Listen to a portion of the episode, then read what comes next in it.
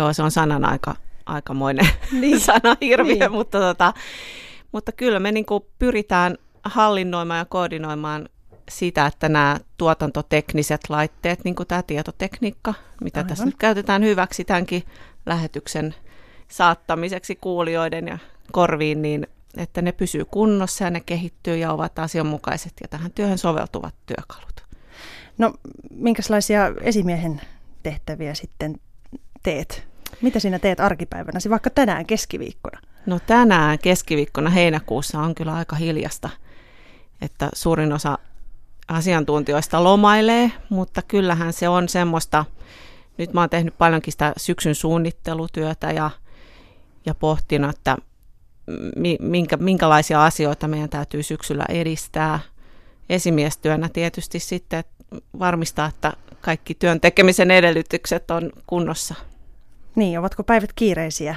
Noin niin no kuin... kyllä ne silloin on niin kuin normaali aikoina on, on kiireisiä, että kyllä se aika kuluu näissä erinäköisissä palavereissa istumiseen. Et, et ne en sanoisi niitä kokouksissa, koska yleensä aika paljon tehdään sitä työtä niissä mm. yhteisissä tapaamisissa.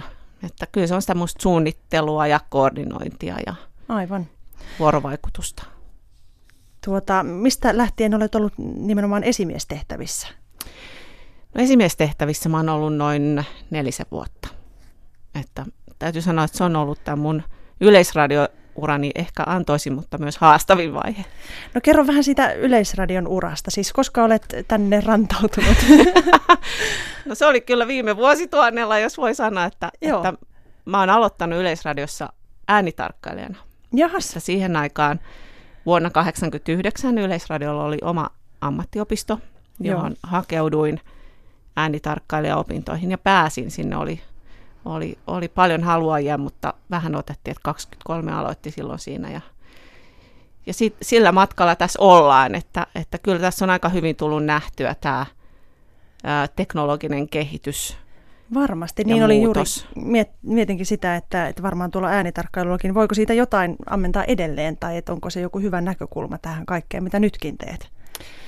No en mä sanoisi, en mä sitä enää hirveästi mun työssäni tarvi, mutta se mm. mikä tästä pitkästä yleurasta on tietysti semmoinen kokonaiskuva ja, niin. ja ymmärrys tämän, tämän niin kuin, yhtiön toiminnasta ja mm. tavoitteista ja, ja tekemisestä. Että kyllä se helpottaa, että on paljon tuttuja, on, on laajat verkostot, niin, niin kyllä se tuossa työssä helpottaa tosi paljon. No missä muissa tehtävissä vielä, mu- muuta kuin äänitarkkailijana, muist- kun muistelet sitä Joo, uraa? no äänitarkkailutyötä tein semmoisen ehkä kymmenisen vuotta, Joo. mutta sitten nämä tietokoneet rantautu tännekin hyvin, hyvin nopeassa tahdissa mm. ja, ja sitten se työn luonne muuttuu enemmän semmoiseksi tietotekniseksi asiantuntijaksi ja sitten tietysti siinä rivussa mä oon opiskellut sitä alaa ja mä olin mikrotukihenkilö – kun näitä järjestelmiä alettiin täällä ottaa käyttöön ja, mm. ja tota, sen jälkeen sitten erinäisten vaiheiden kautta on päätynyt tähän esimiestehtävään, missä mä nyt olen. Niin. Miten nykyään pidät yllä taitojasi? No kyllä se tulee ihan tuossa päivittäisessä tekemisessä, että kyllä ne keskustelut niiden asiantuntijoiden kanssa tuo koko ajan myös sitä, sitä omaakin osaamisen syvyyttä ja toiseksi mua kiinnostaa edelleen nämä tekniset asiat, että kyllä se on ihan niin kuin omaakin harrastuneisuutta, että pitää yllä sitä, sitä osaamista. No sitten vedät myös näitä visiittikierroksia täällä Ylellä. Joo. Minkälaisia tai kenelle olet nyt viime aikoina niitä no, vetänyt? Nyt keväällä oli tietysti tosi paljon näitä luokka, luokkia, koululaisia Joo. eri puolilta Suomea, eri ikäisiä. Ja, ja sitten on ollut myös, myös semmoisia pienempiä ryhmiä sitten erinäköisiä yhdistyksiä ja muun tyyppisiä, että se on kyllä tosi mielenkiintoista. Ja syy, miksi mä siihen hakeuduinkin, oli se, että, että tämän pitkän yleuran jälkeen niin mm. mä halusin myös kohdata niitä meidän niin kuin kuluttajia, suomalaisia, ja kuulla heidän mielipiteitään siitä, että mikä on niin kuin Ylen tehtävä ja Yleisradion rooli heidän elämässään. Ja täytyy sanoa, että se on kyllä niin kuin saanut omankin innostuksen palaamaan siihen Varmasti. työhön. Joo, avartaa kyllä. Mikäs suhteesi on radioon? No radio on ollut mulle kyllä ihan se kaikista ensimmäinen rakkaus, ja on se kyllä vieläkin, että, että kyllä mä, just tuossa puhuttiin ennen tätä, että, että tota, mä muistan mun ensimmäisiä suhteita radioon, että mä oon kuunnellut Pentti Fagerholmin puhetta, kun mä oon ollut sairaana kotona, mä oon ollut sohvalla joskus alaasteikäisenä. Niin. Ja merisää tietysti. Ja sen lisäksi silloin tehtiin tämmöisiä, kun stereo-lähetykset oli vasta alkamassa, niin tämmöisiä lähetyksiä oli, että, että nyt ääneni pitäisi häipyä kuulumattomiin. Ja ne on jotenkin jäänyt mulle mieleen, että kyllä, kyllä mun mielestä se radion ää, mysteeri ja yllätyksellisyys, että sä et voi tietää, minkä näköinen ihminen sen äänen takana on, niin ruokkii sitä mielikuvitusta. Hmm, hyvin sanottu. No, mitä olet opiskellut muuta kuin nyt sitten siellä äänitarkkailijaksi, mutta oliko suunta menossa jonnekin toisaalle ennen kuin päädyt Yleen?